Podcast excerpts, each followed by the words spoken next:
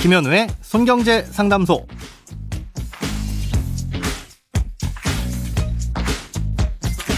새는 돈 맞고 숨은 돈 찾아드립니다. 손경제 상담소 김현우입니다. 저축, 보험, 대출, 연금, 투자까지 돈에 관련된 고민이라면 무엇이든 맡겨주세요. 오직 당신만을 위한 맞춤 상담. 오늘도 먼저 사연 만나보겠습니다.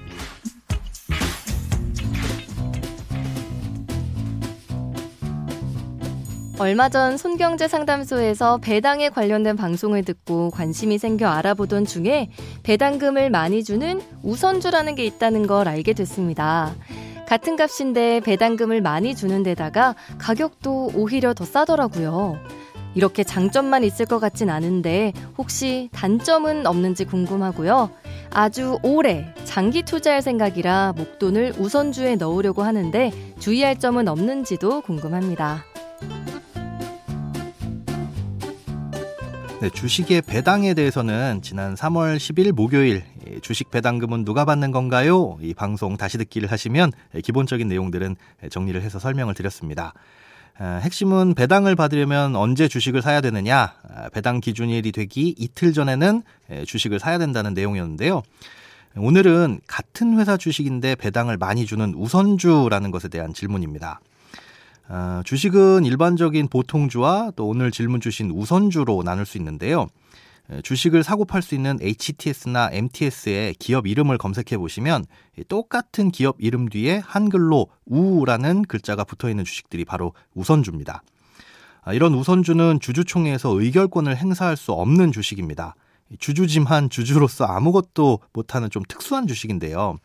예, 그래서 가격은 보통주보다 일반적으로 30% 정도 싸게 거래되는 편입니다. 예, 대신 보통주보다는 배당이나 자녀재산 분배 같은 걸 할 때 우선권을 주기 때문에 우선주라고 부르는 겁니다.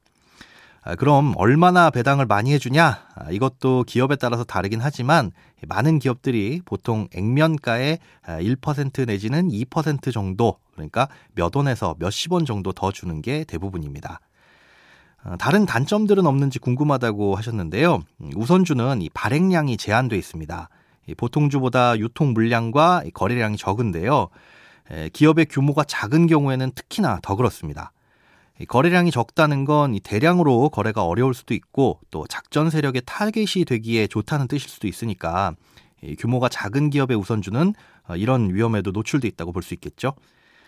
어, 또 단점이라기보단 약간의 차이점이 있습니다. 우선주와 보통주 모두 같은 주가 흐름을 보이기는 하지만 우선주보다는 보통주가 상대적으로 변동폭이 좀 더 큰 편입니다. 조그만 차이로도 차익을 내는 걸 목적으로 하는 투자자분들은 이 보통주를 더 선호하는데요. 큰 차이는 아니지만 주가의 그래프를 보시면 보통주가 좀 더 뾰족뾰족하고 우선주들은 좀 뭉툭한 느낌이란 걸 아실 수가 있을 겁니다. 음, 우선주에 목돈을 장기 투자하실 때 주의할 점은 세금과 건강보험료입니다. 음, 주식에 투자할 때 발생하는 소득은 어, 산 가격보다 비싸게 팔아서 발생하는 차익에 대한 양도소득이 있고요. 또 배당으로 인해서 발생하는 배당소득이 있습니다. 이 배당소득에 발생하는 배당소득세는 국내 주식과 해외 주식에서의 배당은 물론이고 은행의 예적금에서 발생하는 이자에 대해서도 다 함께 부과를 하는데요. 연간 이 이자와 배당 소득이 2천만 원을 단 1원이라도 초과하게 되면 금융소득 종합과세라고 해서 다른 소득과 합산해서 세금을 매기게 됩니다. 이 종합소득세율은 적게는 6%에서 많게는 48%까지 올라가게 되는데요. 이런 금융소득 종합과세와는 별도로 천만 원을 초과하게 되면 건강보험료의 금융소득에 포함돼서 보험료도 올라갈 수 있으니까 이 투자 금액이 커지게 됐을 땐 아, 이런 비용들도 잘 따져보시고 판단을 하셔야 됩니다. 네, 오늘은 우선주에 대한 궁금증 해결해 봤습니다. 예, 크고 작은 돈 걱정 혼자 끙끙 앓지 마시고 imbc.com 손경제상담소 홈페이지에 사연 남겨주세요. 여러분의 통장이 활짝 웃는 그날까지 1대1 맞춤 상담은 계속됩니다. 돈 모으는 습관 손경제상담소 내일도 새는 돈 맞고 숨은 돈 찾아드릴게요.